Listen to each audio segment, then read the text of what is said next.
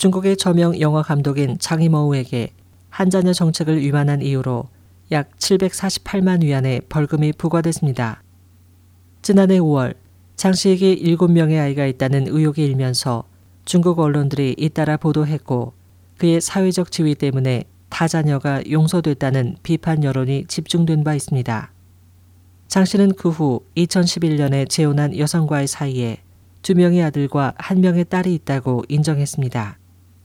그 아내의 고향인 장수성 우시시 당국은 9일 심각한 불법 행위가 있었다면서 748만 위안을 징수하는 결정서를 송부하고 이 제기가 없으면 30일 이내 납부할 것을 그에게 요구했습니다.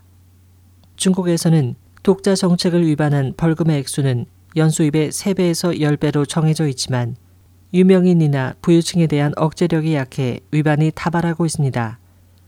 80년대부터 영화 감독으로 두각을 나타낸 장 씨는 장점인 전 중국 주석의 총애를 받아 2008년 베이징 올림픽 개회식과 폐회식의 종합 프로듀서를 맡은 바 있습니다.